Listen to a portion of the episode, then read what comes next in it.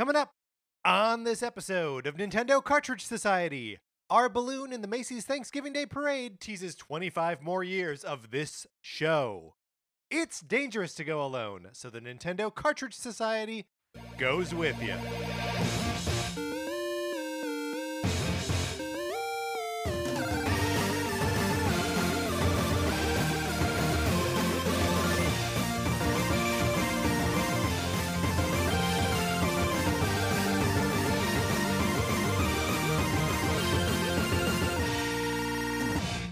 Welcome to Nintendo Cartridge Society. My name is Patrick Ellers, and I am joined, as I am always joined, by my co host, Mark Mitchell. We've got a good show for you today. We are going to be talking about the news from the week, including Switch firmware update 11.0 and dates for Doom Eternal and Super Nintendo World. Then on Thursday, we are time traveling in Nintendo games. But in the meantime, Mark, how you doing? I'm doing great. I am wondering now what like balloons would represent this show in the Macy's Thanksgiving Day Parade. Do you think we would get two separate balloons, one for you, one Mm. for me? I mean, I imagine that there it like it would sort of appear like two balloons, but it's one balloon like stitched together, right? Like there there might be like separate Yeah. pumps for like the is it are they helium? They got to be helium, right? I would think that they're helium, but I don't know that for sure. Look, if anyone is a balloon technician who has pa- parade experience, uh, you know, Rose Parade or better, um, uh, email us at Nintendo Cartridge Society at, At gmail.com. gmail.com. and let us know how those balloons stay in the air. Anyone less qualified than that, though, I do not want to hear from. Well, balloons in the Rose Parade, I think that's a pretty low qualification because those don't exist as far as I know. well, Unless okay, they're well, made then, out of unless they're fashioned out of flowers. Then it's an impossibly high. You're right. No, Nope. standard right. Of, You're of right. We- Expertise. W- In this segment, we are both wrong in Mhm. different ways. Look, Mark, I've never actually been to the uh, to the Rose Parade. Have you? No, it'd be cold and you'd be so tired. I'm too old. Yes, that's right. We are too old and too tired. Speaking of too old and too tired, my copy of Sonic Forces, or maybe the Sonic Forces borrowing program, I'm not sure which is the old tired thing in this. Um, but you would like to borrow my copy of this game. I know you would. All you got to do is email us at Nintendo Cartridge Society at, At gmail.com. gmail.com. Uh, no qualifications are, are needed for that one. We don't need experts in any field uh, to, to email to that. Uh, all we need is your mailing address so we can send you my copy of this game to play for as long as you want. There's a possibility that you may get a copy of Untitled Goose Game. Uh, that's just a little bit of a spoiler thrown in there. Um, the goose is in there to mess up your day. And I'm sorry, but that's what the goose does. Uh, so good luck uh, to people wanting to play Sonic Forces. Good luck to people wanting to play Untitled Goose Game uh, get on that list and get one of these two games. Yeah, we're rooting for you all. right, but we're not going to say what we're what result we're rooting for. But We Right. are rooting for you. Um, Mark, we got uh, a couple emails here that I'd like to get to before we jump into the show proper. Um, one here addresses an email from last week. Um, do you recall last week Lizzie wrote us asking for some Christmas advice um, because she is uh, getting her boy. Oh, and again, Lizzie is bo- Lizzie's boyfriend. If you're listening to this, check with Lizzie to make sure this shouldn't be a surprise because we're about to give away the surprise. Uh, she is buying him a, a Switch, and she asked for some game suggestions, uh, and specifically said, uh, but not Breath of the Wild. He's been playing it on my Switch. I don't think uh, he would want to start all over uh, again from the beginning. Um, email from Jason. Uh, Jason writes, "Dear Nintendo Cartridge Society, I've been meaning to email in for a while, so this email is going to be kind of a long, kind of long. Sorry, Jason. It's not that long. You're doing great." Um, he says to Lizzie, "If your boyfriend really likes Breath of the Wild, you should, you, sh- you could still buy it for him. I had a similar situ- situation where I played it on my brother's Switch." And wanted to transfer my save data to my Switch when I got one. I had put in over 100 hours into the game, so I was worried about losing my data. Um, it's actually pretty easy to transfer the save data. If he has Switch Online, then he can download the save data instantly to his Switch. If he doesn't, he can still transfer the data over through settings. This, method works just so long as you don't send the data twice or you'll delete it. I hope this helps. So, uh, good to know um, that uh, you can uh, transfer the data. And if he's still playing Breath of the Wild, maybe that is a uh, something that he would want. Uh, the the email uh, continues. This is where Uh, he apologizes for it being kind of long. Uh, he says, unrelated to that, I wanted to tell you, Mark, and Patrick that I really enjoy your show. Sometimes when I feel sad or tired, I copy your intro to myself uh, and start to feel better. Thanks for making a great show. Keeps me going through this cruddy time. I went back and listened to some of your first episodes. You guys have changed a lot for the better. Jason, you're right on all counts.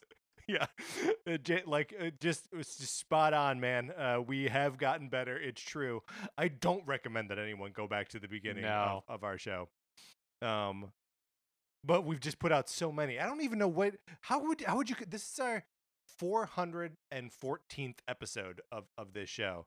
So uh, it's anyone going back through the uh, the back catalog. Uh, you know, God, Godspeed, and you have my blessing. But my my goodness, seems like quite the undertaking. Yeah, let us know how the news episodes hold up. um, P.S. says Jason, uh, you guys got me listening listening to the song "Bad Cinderella." It started someone somewhat ironically, but I'm starting to think I genuinely like it. That's that right there. You're describing like 90% of Andrew Lloyd Webber's catalog. Yes, that's right. Welcome aboard. Um, sort of in a similar vein, we got an email from Arlo, um, and Arlo writes in with a couple different observations, but uh, I just wanted to hit hit the top here uh, of his email. He writes, uh, "Dear Cartridge Society." The full name is appreciated, of course, Nintendo Cartridge Society. uh, I was recently inspired to make a podcast with my other Nintendo obsessed friend. Do you have any tips for aspiring podcasters? How do slash did you get your content out there? And how do you get all of these great podcast ideas? Mark, do you have any advice for aspiring podcasters?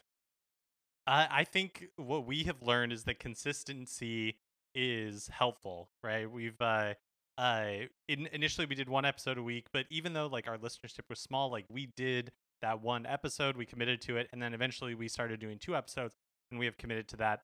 Um, I think cons- I think cons- consistency is key, and it's the easiest way to get better. Yeah, consistency is key. Uh, and I, I think that the other thing is uh, to uh, be yourself. Uh, I say all the time that the only asset that we have on the show that no one else has is you and me, is Mark and Patrick. No other show has Mark and Patrick. Um, and every other show may have more access to games or more time to play them or uh, whatever. They don't have the two of us. So make sure that you and your Nintendo obsessed friend remain your you and your Nintendo obsessed friend um, and you just present that. Don't present something you're not. Present what you are. Uh, Mark, how do we come up with these great podcast ideas? Oh boy, in a panic a lot of times. sometimes, look, sometimes if we land on a theme that we can uh, uh, bleed for a month, uh, we do it.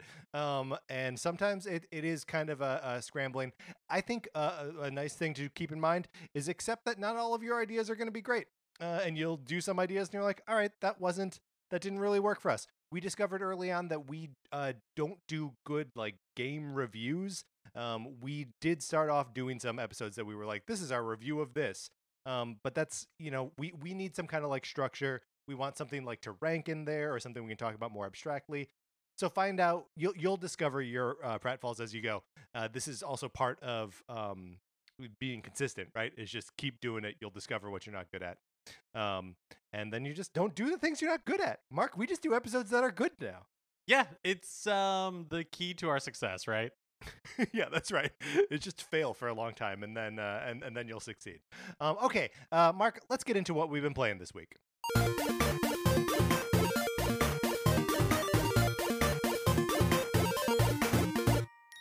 So I finished Abzu, uh, which not a super long game. Um, I'm about to say something that sounds really mean, but I don't intend it to be. But 199 was like the perfect price to pay for this. I Mm. and I like uh, I think it's normally twenty dollars, and after having experienced it, like I don't think I'd be mad if I paid twenty dollars for it because it's a really beautiful and obviously like thoughtfully created game. But I think it might like knowing what I know now, I wouldn't pay twenty dollars for it if that makes sense. Yeah, no, that, it definitely does. So, did you find like the ending satisfying, or Yeah, I, I thought the whole experience was satisfying. I mean, again, I paid two bucks for this game, but I Right. um it really is still, like you you sp- you spend time with it, right? Like totally. And can be a it's bigger. I think it's really like artfully crafted. Um, I know it's not the same exact team who uh, worked on Journey, but it is some of the same creators. And I think Journey on the whole was like a more satisfying experience, but it also just had the benefit of being like new.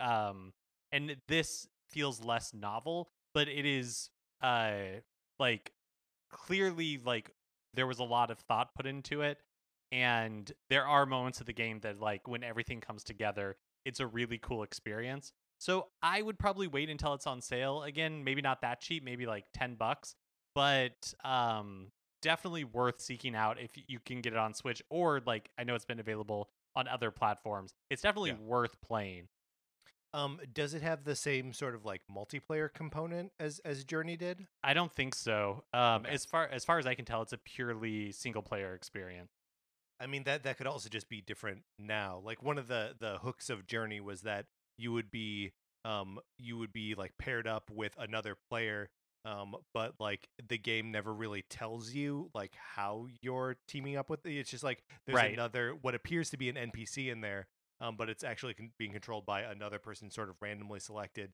and you Yeah. lack the communication tools and there's no way to like matchmake or anything like that. Right. And, and it's really cool because like it comes at a time in the story and journey that you're like I don't know, it all just like comes together really well. And Mm-hmm. uh this game isn't going for that, but it um it's it's just not as good of an experience. It's still like an experience worth having, but it's just Yeah, not sure, sure, like sure. as good. I've also been playing a little bit more of Hyrule Warriors Age of Calamity. I actually haven't gotten as far into it uh, as I want to, so I don't really have much more to say other than it's been fun to unlock like the other or some of the other unplayable characters. But uh, I really want to get further into it. I really want to get further into the story, and like I'm not really far enough. Um, so nothing particularly new on that front. Let's let's set a uh, a goal of next week because I also the game remains on my Switch. I still haven't touched it. Um, but uh, so yes, let's let's set a date for next week.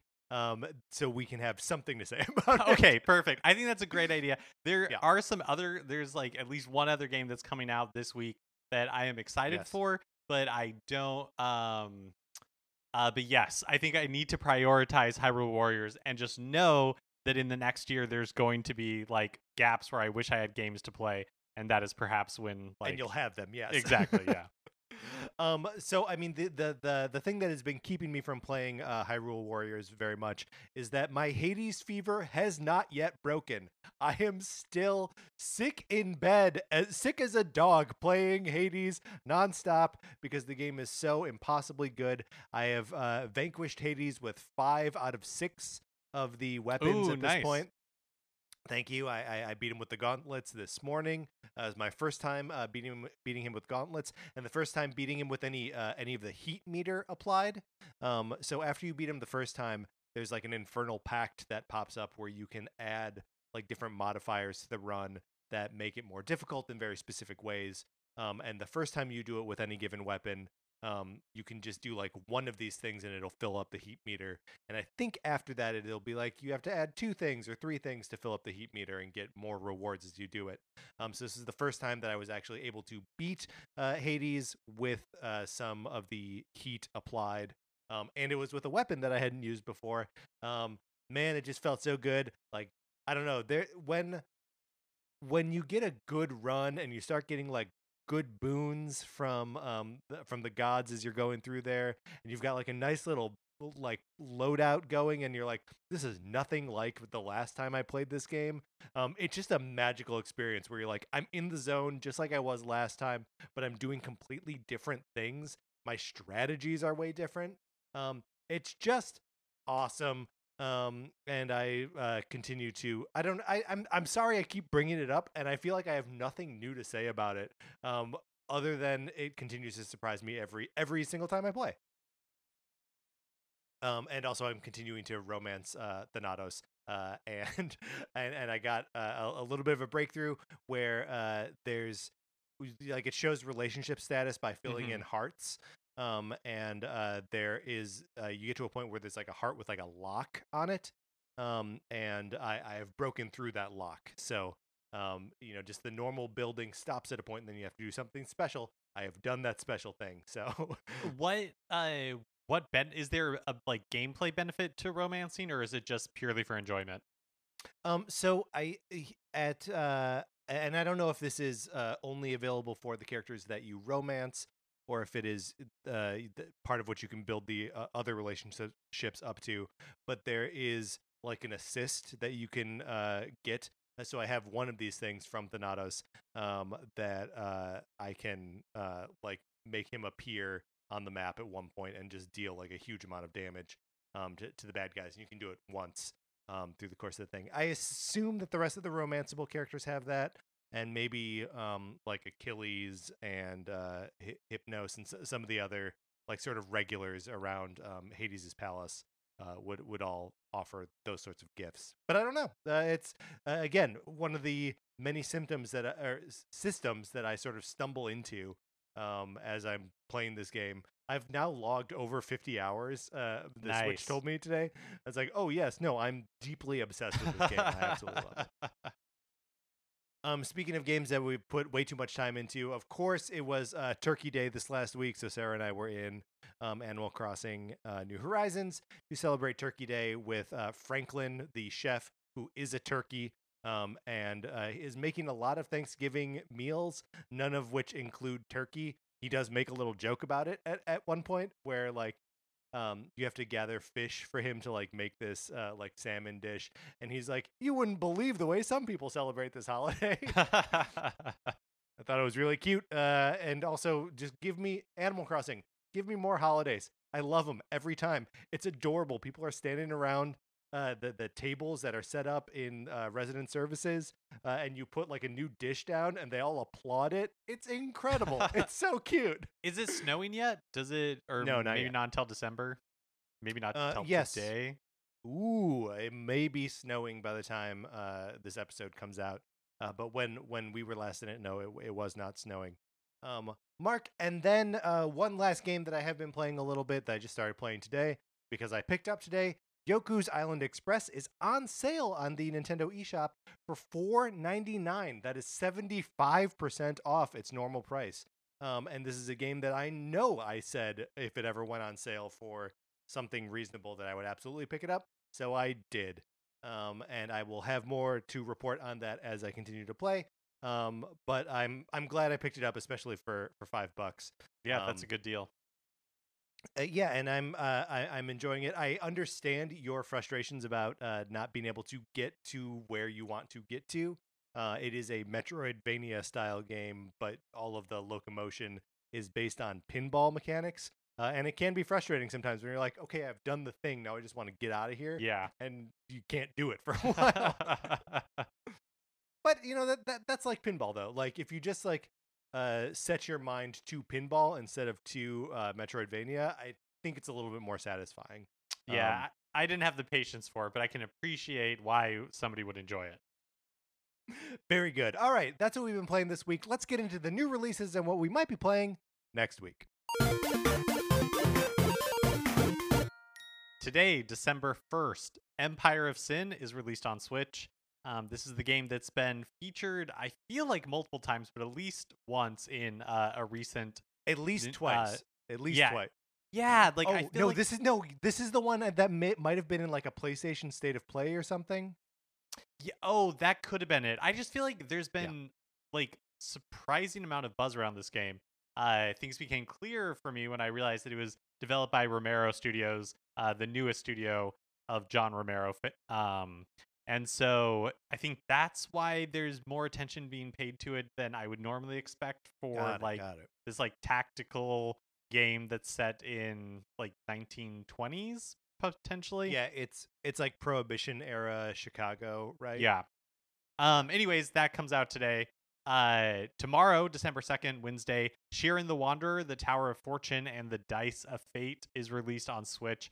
I am excited for this one. Uh, Shiren the Wanderer was like a game that I picked up on the DS. It was the first roguelike I'd ever played. Um, became really obsessed with it. Never made it that far, but put hours and hours and hours into that game. Uh, this one is only 20 bucks. It's a port of, I think it was originally a PSP game. that's being brought over to PC and Switch. I'm really excited. This is definitely one that I'm picking up. Cool. On Thursday, December 3rd, uh, Ubisoft's Immortals Phoenix Rising is released on Switch and other platforms. This is the Breath of the Wild like game uh, that is has deals with Greek mythology. Um, it- the reviews started coming out yesterday and are so far fairly positive. And so uh, I think seeing the reviews and seeing the positive impressions, or m- the majority of them seem to be positive impressions, um, it definitely raised my interest in this game, but not one that I'm picking up immediately. We'll probably wait for it to be on sale. Yeah. Uh, so th- this is a game that actually, uh, as Arlo's email went on, he that he asked us about, um, that he got to uh, try it out on the um, Stadia. Um, oh, cool. Sort of demo, uh, as as it was uh, a a couple weeks ago. Um, and uh, yeah, he was just asking about uh, our thoughts on uh, Immortals: Phoenix Rising. I'm sort of um, uh, having having read uh, s- some of the reviews that that popped yesterday. Um, it seems like kind of right in line with what I was expecting, uh, where like good but not great. Um, and I don't need a game to be great to play it. Um, but I I don't know. I'm I'm not really a, an Ubisoft open world game uh, kind of guy. Um, and also I know that Ubisoft games will drop in price Yeah, a hundred percent. like this game will look uh uh the uh what's it called starlink battle for atlas i think is on sale for 15 bucks right now um and you, that game was fun i shouldn't have spent $80 on it um uh and it- this game uh, yeah I- i'm i'm just i'm just saying i'll, I'll wait it'll, it'll be cheap at some point uh, Yeah, for I'll sure. pick it up then I mean, like we've seen with you know, uh, Re- uh, Mario plus Rabbids Kingdom Battle. Yeah. Like that game goes down to like 10 dollars fairly often. Uh, and yeah, I, I completely agree. It's something that I'm like generally interested in. I love Breath of the Wild. I am excited for a like Breath of the Wild like game in theory, but uh, something that I'm willing to pay maybe like 20 bucks for.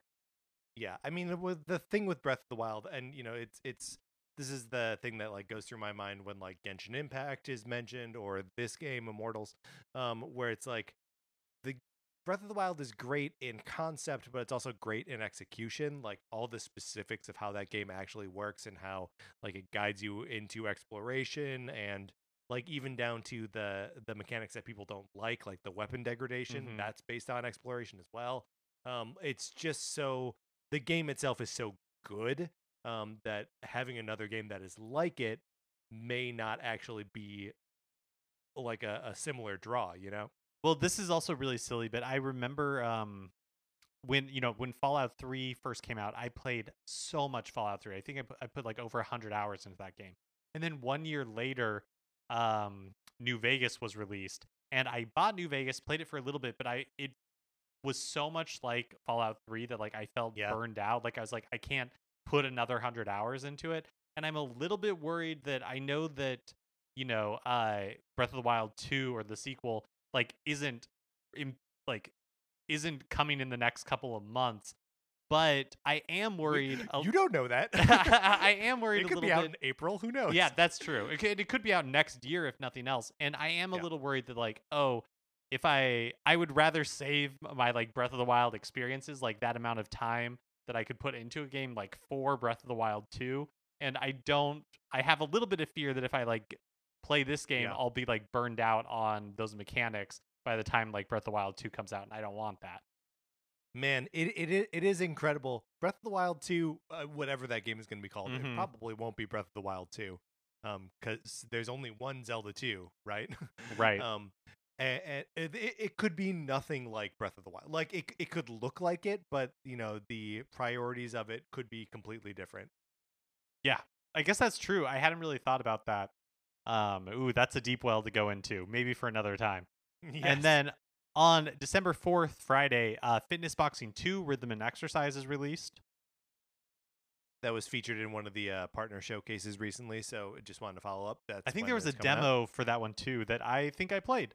Um, John Wick Hex is released on the Switch eShop. Yeah, that's the uh, like John Wick, um, like sort of strategy game where like you plot out his moves in advance and then like sort of watch them play out in slow motion. Mm-hmm. And then uh, it's, a, Fire- it's a Mike Bithell joint. Um, the uh, the Thomas was alone guy. Oh, cool. Oh, that's really Yeah. cool. Uh, Fire Emblem, Shadow Dragon, and the Blade of Light. This is the original NES game, which had previously never been localized for uh, countries outside of Japan, and uh, it's coming to Switch on Friday. So I, this is a game where I am like 99% sure that I will never play it. Maybe I'll turn it on for a little bit, but it I think it's six bucks, five bucks, whatever it is. I Yeah, hunt, I It's a totally bought it. I already bought it. Um, the the the funny thing about this, or I don't know if it's funny, haha, but like Nintendo recently started like their new pre-order thing, right? Where you instead of like pre-loading where you pay it up front, um, you Yeah. can like pre-order it, and then one week before it's released, they charge you for it, and you can start like it downloads to your system. With uh, Fire Emblem, Shadow Dragon, and the Blade of Light, I was expecting it to work that way. It did but maybe I was within. I must have been within the one week period when I bought it because it charged Got me immediately and downloaded it. I'm glad I said this out loud because I have gone through the thought exercise now and I understand why it worked the way it worked. Patrick, are you picking this one up? Yeah, absolutely. I mean, it's I I am in the same boat as you, where like I there's not a huge likelihood that I'm actually going to play all the way through this game. I have. Uh, I don't know, maybe four unfinished Fire Emblem games on on various uh, systems in this house, um, and I love them all for a couple hours, um, and would love them all all the way to the end. Uh, I'm sure of it, but you know, I just get hung up on um, you know, having spent already 70 hours with it or something like that. Um, so yeah, no, I'm I'm 100% picking it up uh, on on Friday. I feel no need to uh, preload this one or pre-order it. Um, on account of I can't imagine it takes very long to download. No, uh, it takes two NES seconds. Okay, Yeah, great. It takes two seconds. Um. Oh, you know what? I should have mentioned this in what we've been playing. Um. I downloaded uh all of the 3DS Picross games are three dollars right now. Um. So I downloaded uh I think like three of those um just to like bank for later because you know we we were talking about uh Picross games and you know Picross S5 just came out um on, on the Switch and uh you know, I was like, why don't I just continue ma- working my way through the through the series? Then realized there was a whole series of them uh, on the 3DS that I hadn't picked up. Um, so I'm I'm playing some of those. Um, uh, you know, uh, they're on sale for uh, three dollars is like nothing. So um, yeah, uh, that's some something else I've been playing. Yeah, like last Thursday, I think it was, we, t- um, in response to a listener question, talked about some of the games that were on sale and uh, on the Nintendo eShop right now, and I think it runs through Wednesday. Um, and one of the games that was on there was Tokyo Mirage Sessions uh, Sharp FE, which I'd never played before, and it's down to forty bucks. And so I bought it this weekend. It Very gr- good. it uh, is now added to a growing list of JRPGs that I intend to play at some point, but I have no idea when I'm going to. So is it possible that I spend forty dollars on this game um, and will never play it? Let's just ask Totally. Dragon Quest Eleven uh, Definitive Edition for the Nintendo Switch if that is true, because that is another game that I one day intend to play, um, but have yet to crack like the two hour mark on it. Man, we don't have a good track record as far as JRPGs go on the show, do we? They're just well, I uh yeah, we don't, Yeah, we we don't. don't, we I'm don't. glad I'm glad that you made it through Dragon Quest 11 as Echoes and As Elusive Echoes Age of an Definitive, Definitive Edition. for Nintendo Switch. Um, because I like before that game was released on Switch was like super excited, talked it up a bunch, love Dragon Quest, and then again have not cracked the two hour mark in it. Someday I intend to. Uh, maybe before I play Tokyo Mirage Sessions. This is an this is a game you can't win. No, you. Uh, I mean, if you ever feel drawn to play either of those games, just do it, right? Like, it, it, uh, it's it, uh, that's always the way with a with a JRPG, right? Or most RPGs, really. Yeah. Um, that when you feel the pull to it, like embrace that, and then the rest of the time pretend they don't exist. I've started too many Xenoblade games to to uh, feel differently. Um, all right, so those are the new releases. Uh, Mark, let's close this out. Now it is time for a regular segment on our show. It is time for 433.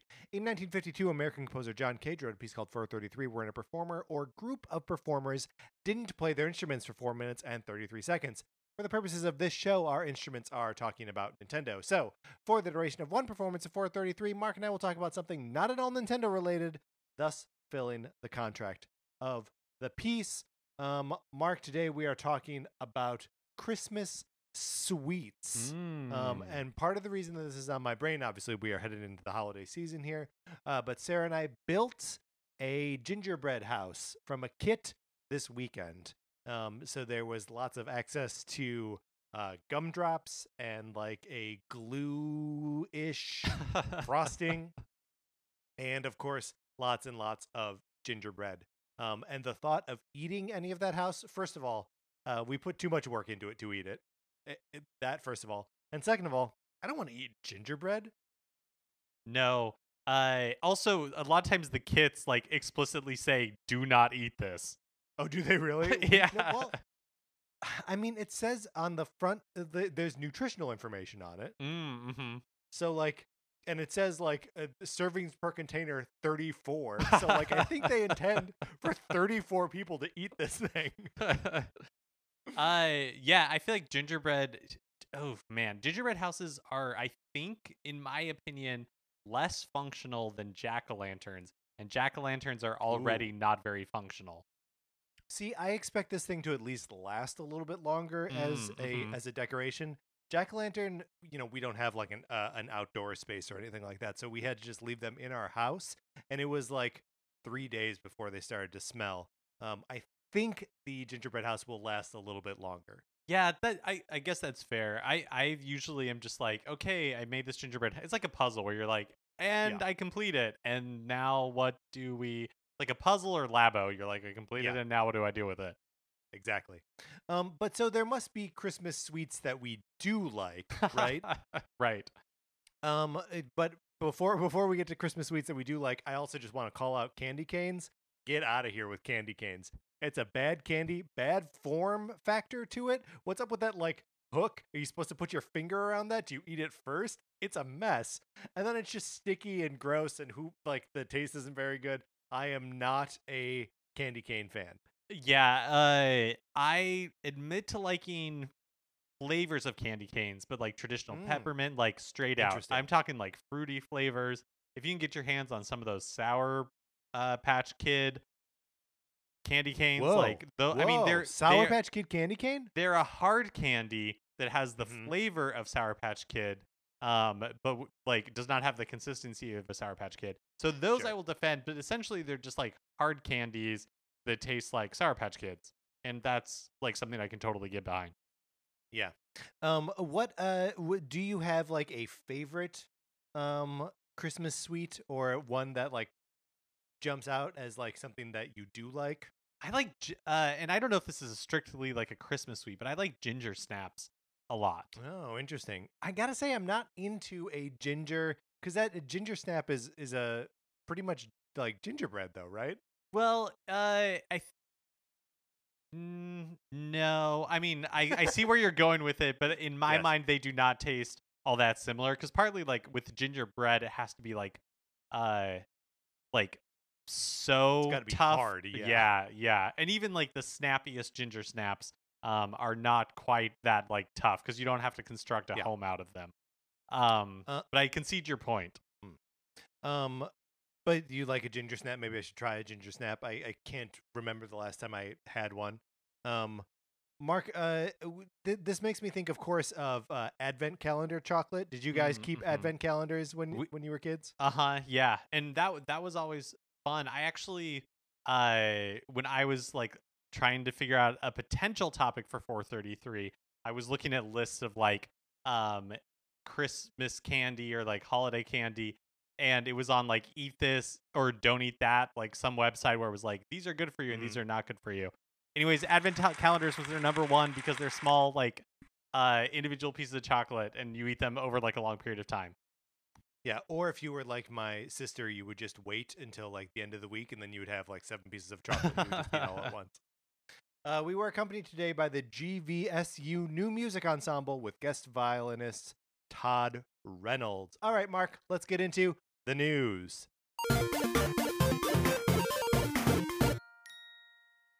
Nintendo and Universal Studios Japan have announced that the new Super Nintendo World land at uh, Universal Studios Osaka will be opening February 4th, 2021, and it looks awesome. Oh, February 4th is so soon. It- yeah, it's it like is. two months and change. Um, hard to imagine that anyone is going to an amusement park at that point, uh, and certainly uh, even harder to imagine flying to Japan to go to it. I'm pretty sure. I'm pretty sure that right now Japan still has like a travel restriction um, from visitors in from the U.S. Um, Super Nintendo World was originally supposed to open in 2020 before the Summer Olympics in Tokyo. That, of course, got delayed. The theme park land, of course, got delayed. It is now going to be opening February 4th. Um, as part of this, you know, they had previously i think shown off some images of inside or they like leaked when that person published the website accidentally or whatever happened anyways i think this is the i can't remember if those were official or not but this was definitely the most official look we got inside the mario kart ride um, called koopa's challenge in japan where bowser is still known as koopa um, and it looks so cool the entrance to the ride is through bowser's castle they showed off some of the interior of it including like the loading area and uh as part of the queue like a giant Bowser statue. Um they showed off a little bit of the technology of the ride. There's like four people in each cart. You're racing against each other. Everybody's wearing these Mario caps that have uh, augmented reality goggles attached to them. The AR features heavily in the ride. Um, that's how it seemingly you will like collect items and use the items uh, in the race. They're saying that like it'll be different every time. I don't know. This seems awesome. Seems cool. Um, well, l- let me ask you this because uh, one of the things that uh, I find frustrating about Universal rides is that they do a lot of that like simulated uh like motion where like you're seeing a screen and like you're being moved around you know like the the simpsons ride or even like uh harry potter um but none of those are using ar right? It's all um like uh some sort of like gyro controls and uh like a screen um but this feels different like anything any motion that's actually happening or any motion that they're trying to convince you is happening will be happening right and the ar is just to like paint mario specifics over it right Yeah, seemingly. I mean, we haven't seen anything from the inside of the ride. Um, there, it's definitely like a ride and not a simulator like Star Okay, Tours yeah. or anything. Um, but as to how much like once you're in there, like, are there a bunch of like animatronics of like Bowser or Mario or something? That would Oh, be man. awesome. there But- better be Oh yeah, but like I don't know, or is it like a mix of screen and augmented reality, or is it like a combination of all of it? All of it. That's probably my guess. Knowing it's a universal ride, I bet at some point you're gonna get sprayed with water. you're definitely gonna get sprayed with water and not like enough to cool you down you're still gonna be too hot yeah. afterwards is their with, favorite? with the sole exception of jurassic world Uh, the, the jurassic Yes, world ride mhm, will get will you soak you. Yeah. yes Um, but yeah, uh, speaking of which, so th- uh, this is opening in Japan early next year, although it is also under construction at Universal Studios Hollywood. And we so go. will be coming to the LA area at some point in the future. Um, this land, I think, was also announced for Universal Studios Singapore. Uh, was also supposed to be part of Universal Studios Orlando's like third major theme park, but that project is on hold right now. So kind of crazy that Universal Studios Florida will probably be the last to get a Super Nintendo Oh, yeah. World. Yeah that that is interesting but it'll be like its own separate park Uh, pr- or like part of uh got it it was called uh, Epic Universe. Although again, that project's on hold. Who knows what it'll the final form of that will look like in the future. yeah weird time for amusement parks Weird time for amusement parks. Uh man, I am so excited for Super Nintendo World. It looks like so much fun. I would definitely if it were possible try to book a trip to Japan to experience it at some point soon. Yeah I, I mean, I, I wonder how much, uh, uh, how long, like behind the um Japan opening, the uh the LA one will be. Like, yeah. Oh, just I- with it being pushed back, like it, it, it feels like that gives t- that you know kind of makes it seem like there won't be as big a gap between them. yeah, that's a good point. I haven't really seen updated like construction photos from the one I mean, yeah. in Hollywood, but I'm guessing like last time it's just steel, so they're still at the first stages of it. So I, I would think it's still a couple years away. all right. A Pikachu balloon was featured in last week's Macy's Thanksgiving Day parade, and during the parade, the Pokemon series 25th anniversary celebration was teased with a de- debut of a new logo. Um, it's the silhouette of Pikachu's face. I don't really know how to describe this accurately. It is Pikachu's face, but it has no features, and uh, in where there would Other normally than ears, of course. other than ears, yes. And where there would be he has like no eyes, no nose, no mouth, which sounds like a like a I horror hesitate movie, Yeah, right. I, I hesitate to describe it that way because it is actually cute. But uh where normally Pikachu has rosy cheeks, it is replaced by like a two and a five on the left and right cheeks, respectively, um, to denote the 25th anniversary. I've done a horrible job of describing it, but like no, if you you're see doing it a great job. I you- love it. I guess it is accurate, but it doesn't capture the whimsy of the actual logo. Uh, Pokemon will, of course, be celebrating its 25th anniversary in 2021, and it sounds like we'll be learning more about the celebration and what it entails in the new year. Um, do we have any points of speculation on what uh, they could be celebrating? Are the two and five are those hints in their own right? Are we getting a Let's Go second generation? Maybe is that part of the two? I don't know what the five would be, but like I that's that's half a good theory right there. Um, yeah, I don't know. What what what, what are you thinking? Like we know Pokemon Snap is on its way, um, right. but beyond beyond that, um, we don't we don't know anything else about uh, Pokemon's plans. Yeah, I mean, you know, th- this year was a little atypical in the sense that we got DLC for Pokemon Yeah. um, Sword and Shield instead of like a third version or instead of a sequel game. So it seems like next year is being would be teed up for another like big Pokemon game. I'd be all on board for a uh, Let's Go 2. I really liked the first Let's Go games. Um, but yeah, it'll be interesting to see what they do to mark the occasion. I assume Pokemon Go will feature heavily in whatever Oh, they yeah. do. I mean, they want to make money, don't they? they do like Um, money. Did you watch the parade at all? Uh, no, I've I've, I've never watched the uh, Macy's Thanksgiving Day Parade. Uh, we usually do, and we had it on for a little bit uh, this year. Um, but it's just such a weird, depressing thing uh, Mm, with mhm. like no one uh, in the stands to watch it, obviously. Um, and you know, then they're like uh, showing the cast of Hamilton, and you're like, I don't think they recorded that today. Like that could be from last year. Like it's it's just a, a weird, sad state of affairs. So we watched it for like 20 minutes, then we're like, okay, wait, wait, we don't need this anymore. I heard Dolly Parton showed up, and so I need to YouTube that Mm. because uh, that that seems like the balm for my soul that I need. Um, has her Christmas movie come out yet? I don't know, but it does feel like it has to be perilously close. Yes, we we gotta be close. uh, hey, Doom Eternal has a release date. It's also been very close. a long time coming. Um, the Switch version of the game was originally announced to release at the same time as the other other consoles uh, earlier this year, but after being delayed until later in 2020, we finally have an actual release date, and it's real soon. The game is coming out on December 8th of this year. Wow. The game is going to be digital only. Uh, previously, retailers had been taking pre-orders for it, and then like a week or so ago, all the pre-orders started getting canceled, so people weren't sure Mm. like is the game getting canceled or is it becoming digital only turns out it is digital only they also confirmed that the ancient gods dlc part 1 which was already released on other platforms will be coming to switch at a later time they didn't give anything more specific Oh man, uh, it's. uh, I mean, so the the it originally came out. Doom Eternal came out on the other platforms back in April, right? S- same yeah something as, like uh, that Same day as Animal Crossing, I believe. Um, so like, we'll we'll be getting this game eight months late.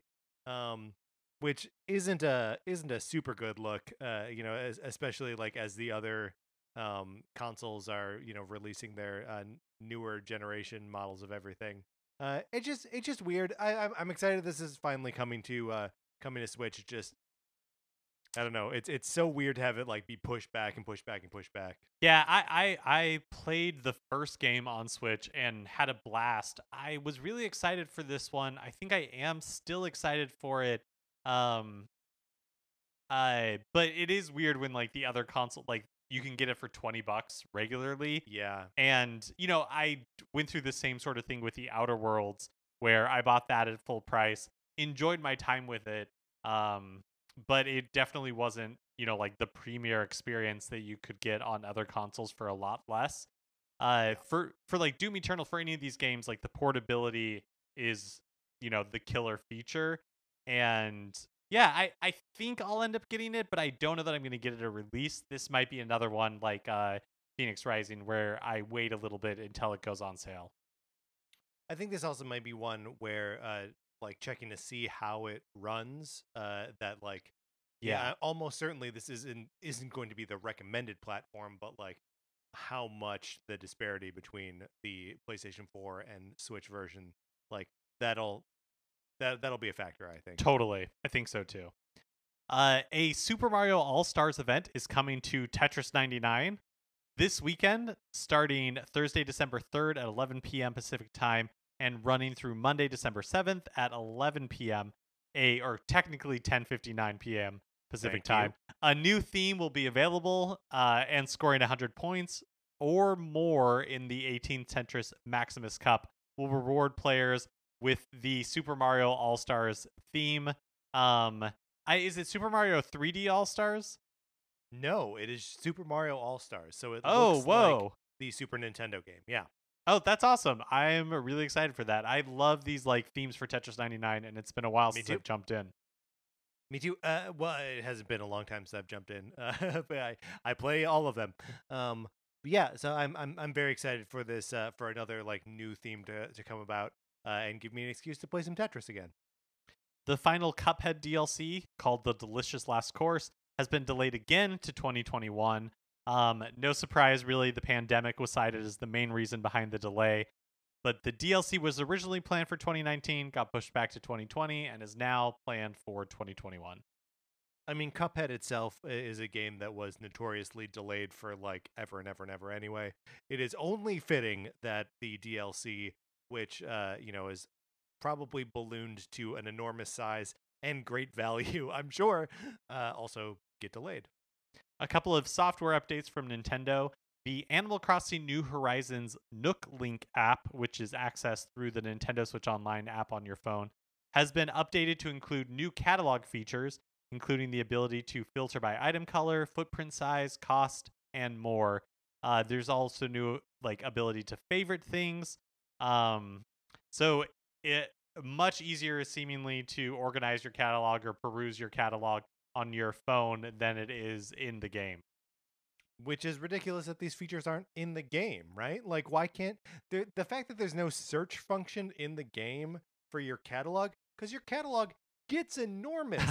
Right. Any item you've ever bought or crafted appears in this thing. Yeah, Like, and the new filter features are kind of cool because you'd be like, okay, give me like a blue thing that's you know like fits in two Yeah. by two squares, uh, and like costs six hundred bells or whatever. Um, Yeah. The there yesterday Nintendo also released a Switch firmware update. Uh, version 11.0 includes some new notable features, including uh, a Nintendo Switch Online like home has been added to the home menu. Basically, uh, down at the bottom next to the news app uh, is now a Nintendo Switch Online button. You go into that, and basically, it's cataloged everything. It's like the home for Nintendo Switch Online. So instead of being broken up into disparate parts, even though it is still broken up into disparate parts, yes. there's at least one place where you can go that has all the information, uh, including like all the benefits and your subscription information right there on the home screen. Yeah, this is neat. Uh, I, I checked this thing out this afternoon, um, and like it is. co- I mean, first of all, the fact that it is, it's like a big red button uh, on on the bottom of your screen um, and like everything else is the sort of like uh, you know line drawings in like individual colors, but it's still mostly white or black depending on your theme. Um, but like this is a big red button that says Nintendo Switch Online, um, and when you access it, um, you know M- Mark is right that it, it gives you uh, access to the uh, Super Mario Brothers 35 to Tetris 99. Um, it lets you know which games uh, can you can play using um, uh, you know online multiplayer. Um, but then you can also go into the individual games in the uh, NES Switch Online and SNES Switch Online and launch them from there.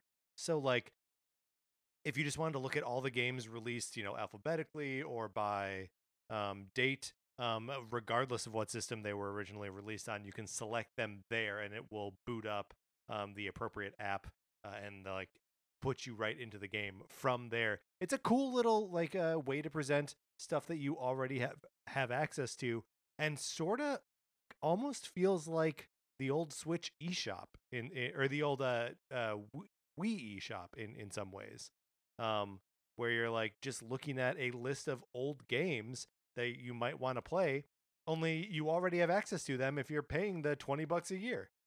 Yeah, and I feel like it answers just like I like as a user, as a consumer, like I knew because I was tuned into this sort of stuff, like what I got with Nintendo Switch Online.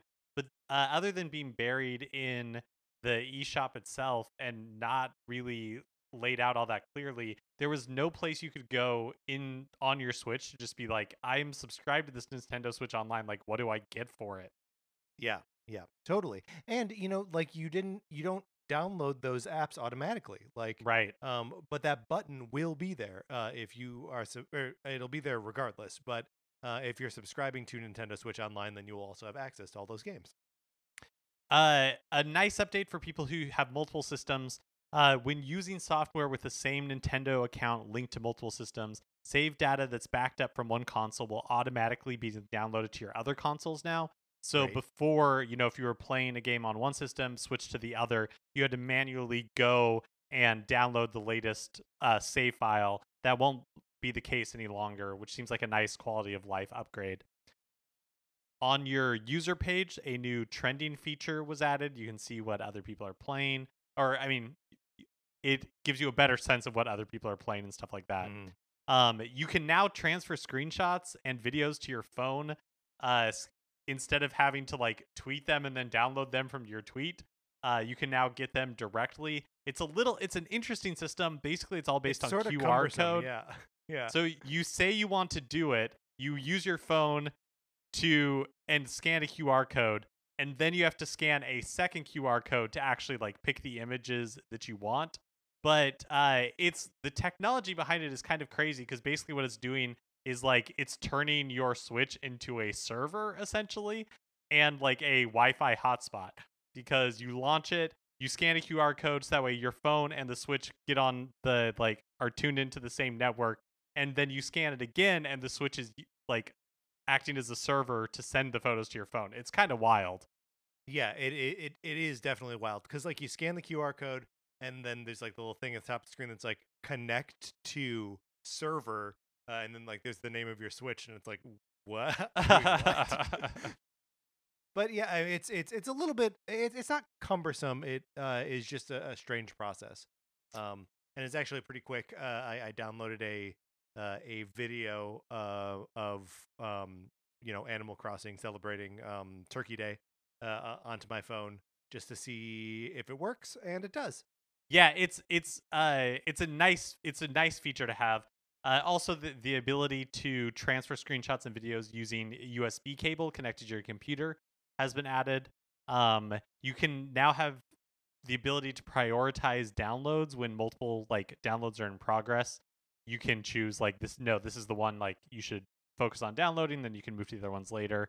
Tw- this one i'm excited for 12 new user icons uh based around super mario brothers 35th anniversary and just like some other stuff that I either didn't understand or didn't feel like cataloging Uh, yeah. So you know, uh, just a, a bunch of little stuff to make your Switch experience a little bit better. Still no themes. Uh, we're No never gonna get folders. those, I guess. no folders. Um, yeah. Uh, I don't know. It's it's it's cool to see um to see these new features. It makes me wish they could just go like whole hog and just like really revamp the uh like Yeah. just all the little things that it that it, that it lacks. Um, but it's still cool to see uh stuff like this coming to the platform. Saga Frontier, the PlayStation era anti classic RPG from Square Enix, is being remastered and is headed to Switch, among other platforms, including mobile. Uh, the remaster. I threw this news item on here. I threw this news item on here. I'm absolving you of the responsibility of pretending that you know anything about this. Uh, Saga Frontier, is this a game that you had heard of or have played at all, Mark? It's a game that I had heard of. In fact, I think it was in the conversation around Octopath Traveler, right?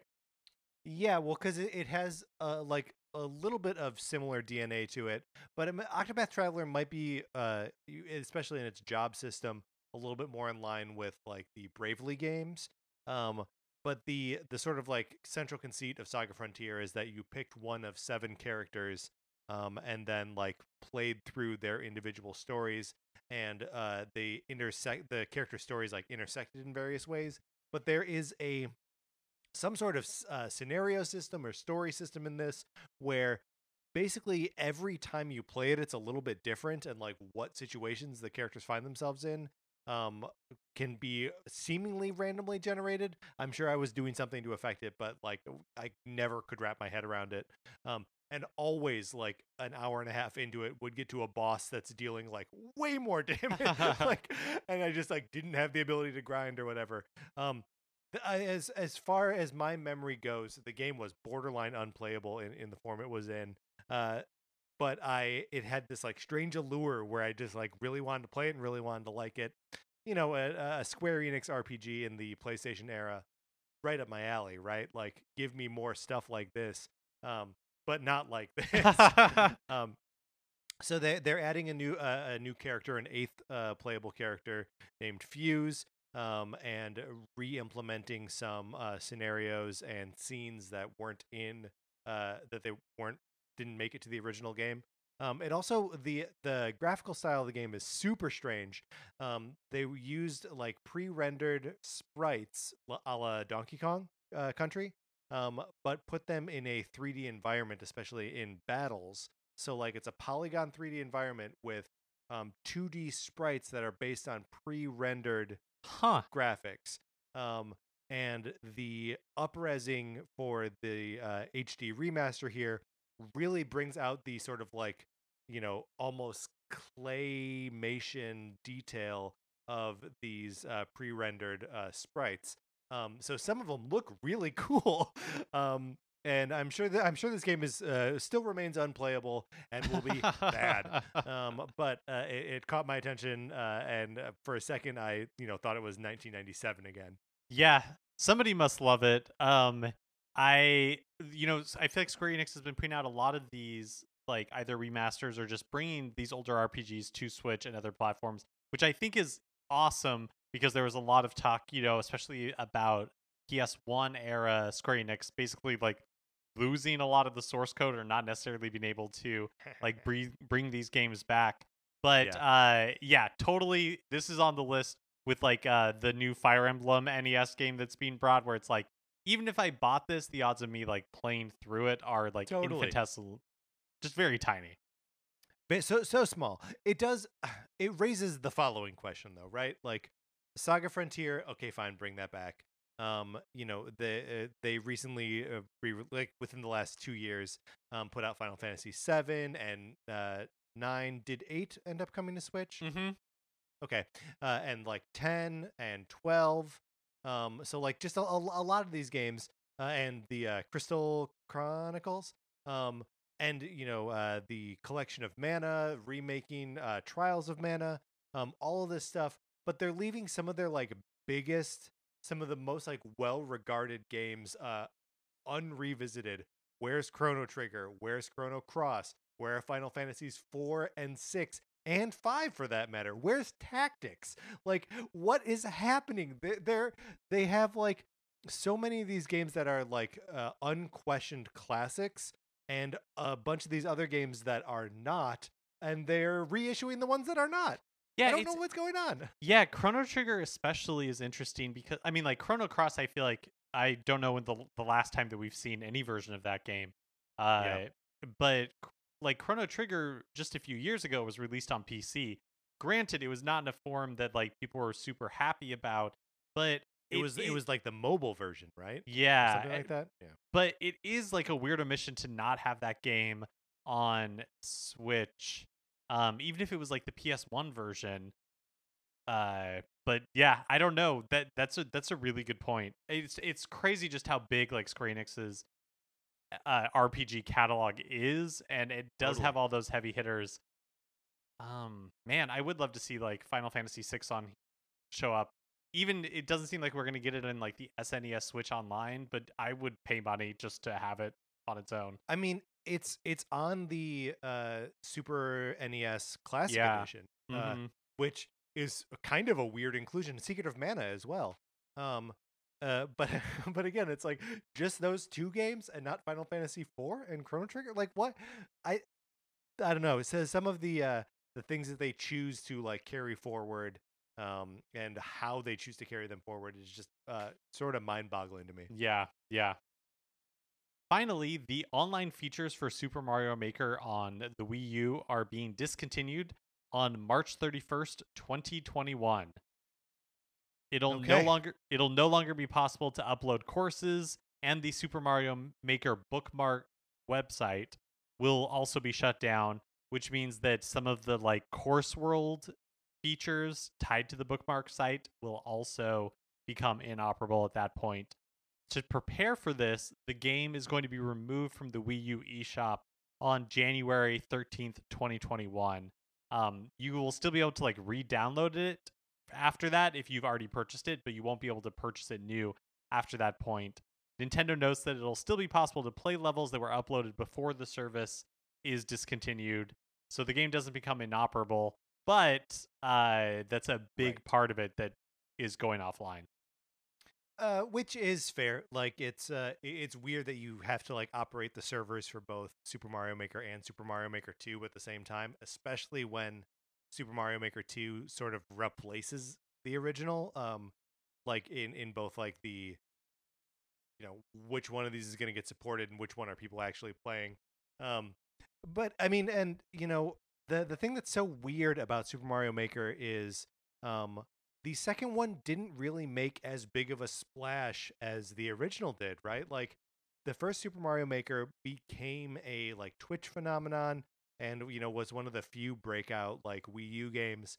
And on Switch it sort of landed with like a, a sort of less enthusiastic uh it just it just wasn't it didn't it didn't have like the the the base like people were streaming and like playing levels and stuff but like didn't take long for it to become like overrun with those sort of like auto scroller levels or music levels and stuff just people didn't really want to play um in a way that like i think was also true of the original but i don't know i mean uh, do, do you have like a a read on like why it's like that or Yeah, seems I w- strange I wonder if it just comes down to like the novelty factor because Super Mario Maker 2, especially through like the additions and expansions that they added, you know, like the wor- uh where you could actually make an entire like world instead of having to do it course by course. Like all of that is really cool and all of that is stuff that people had asked for previously. But I think that um as far as like the maker tools and all of that suffered a little bit from not having like the uh Wii U like pad gamepad. Yeah that's true. Um, I think it was just like not the like Super Mario Maker was such a novelty, and then this one is like, yeah, it is uh, a good game, and it adds a bunch of new stuff, but we the Switch just had like more content. I think I think basically it was like a number of things: novelty, yeah the fact that it wasn't that there was like more going on with the Switch, so less you know like fo- attention and like focus put on it by consumers. Like all I think all those kind of stuff ended up just being like a bunch of paper cuts that eventually like took the whole thing down. I mean, not that it's a unsuccessful game, Not just that, that yeah, it never reached the that it heights. was a failure at all right Yeah, of the first one. Um, but I, I- think I think your point about the uh, the world maker features uh, is uh, like it's also important to remember that that came you know over a year after the uh, original game's release. Like that could be a situation of like too little, too late. Like why why wasn't that a, a feature of the game at launch? um, if people were able to make worlds at at launch. I, I feel like it would be a, a much bigger deal um, and like a bigger selling point, and just like a, something. The whole, like you say, the whole thing uh, in its original success was based on novelty, um, and then like releasing it on the Switch didn't really have a lot of novelty. It had one additional theme, um, and like, I mean, it didn't even have the the Koopa Kids. They all came later, right? Like all this stuff that uh, would eventually make the game. Like now, I think it is a, a complete and novel package, um, but it did not launch that way. Yeah, and you know they kind of bobbled the online uh the connect yeah. like the connectivity was always pretty poor and um you know like you couldn't play with friends initially it was all like just playing with like yeah. random people so i think you're right that like it just launched in kind of a okay state and then there was never like i feel like a lot of these games that launch and then they have like a a plan for improving it they lay out the roadmap and they're like, hey, here's why you should stick with us. Here's what's coming. And Nintendo has just never done that and didn't do that in this case. And so you're just kept in the dark. And then all of a sudden it was like, hey, like worlds are here. But like you're saying, it was like a, at least a year or close to a year um, after it was released that that was rolled out. And I think people had just moved on by that point. It's also weird the stuff that they did add to it, where it's like now Mario can be Link, and it's like, what is this? like, and and all that stuff too. Like when when they have those uh, special uh, power ups, where it's like this can only be used in the eight bit version, and you really have to design a whole level around the power up. yeah. Uh, and then when you get hit, you lose the power up. Where it's just like, well, no, that's not. That that's not the way a Mario game works, you know, and not how Mario Maker works. Um, so just a it's a just a bizarre series of. I, I I'm- I'm convinced they didn't have like a real plan for the rollout of that thing, or they had more ambitious plans and something had because like the last of it rolled out during coronavirus times. Yeah. right? hmm Yeah. So like I, I bet there was I bet something happened there where they had to like throw the brakes on it and we're like, you know, adding new stuff to this game doesn't get us any more money. Um and like it is tough to not that Nintendo is doing poorly this year. They're doing very well. Um, but you know, coronavirus is hard on everyone and it's harder to release stuff. Um, so maybe maybe all of that uh, kind of folds in to make like a weird release post release schedule for this thing. Yeah, because isn't there like in the menu, in the game menus, there's like space Yes. for like one more theme, like very prominently, and th- just nothing ever came of that. So I mean, it is even more damning than that than there being like a, an obvious space for it. It's that the four original themes from the first game are all like in the you like here are the themes you choose from, and then in like a separate window, uh, there's a heading that says more themes plural, and the only one listed there is Super Mario 3D World.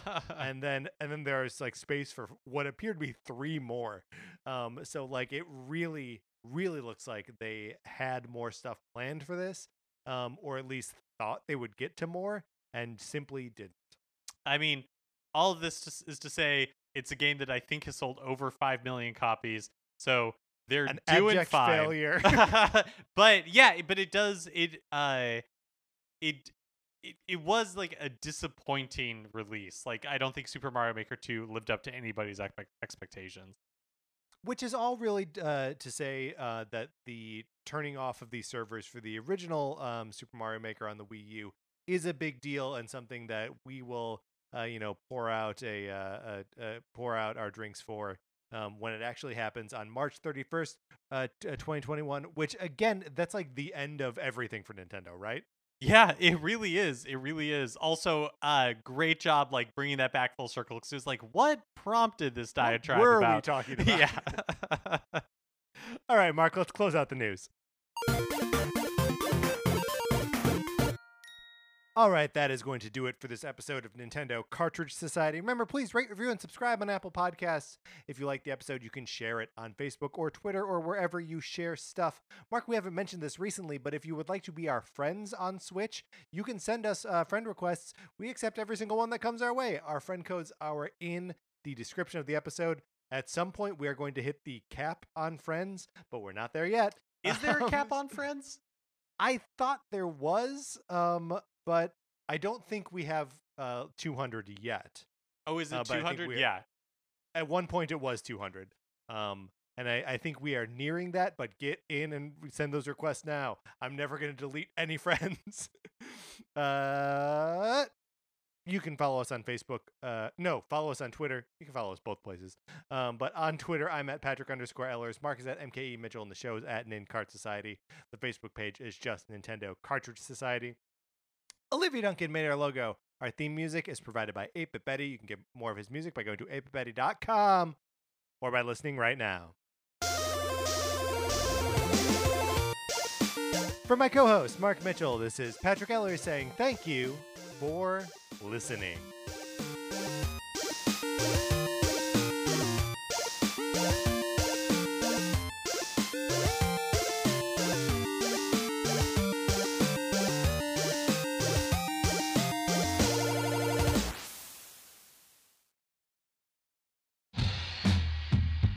Have you ever encountered an unexplained hairy bipedal hominid in the woods? Have you received telepathic messages from an unidentified aerial phenomenon? If so, then you need to listen to Bigfoot Collectors Club. I'm Michael McMillian, and I'm Bryce Johnson. and together with super producer, Riley Bray. we make up the Bigfoot Collectors Club. That's right. Every week we talk to actors, comedians, writers, and paranormal experts about their personal paranormal histories and share stories of high strangeness. like the time when we talked to Craig Ferguson about the Loch Ness Monster and when a sea witch told him he had raven magic. or the time I asked Pitch Perfect's Anna Camp her opinion on cattle mutilations. Past guests have included Rachel Bloom, Jen Kirkman, Paul F. Tompkins, Bobcat Goldthwait, and more. So if you've ever been abducted alongside five reindeer by an alien with drills for hands or witnessed Bigfoot crawl out of an interdimensional portal, Don't laugh, happens all the time. then check out Bigfoot Collectors Club on Campfire Media or wherever you get your podcasts. Bigfoot Collectors Club. You're here to believe us. Wait, is that how it goes?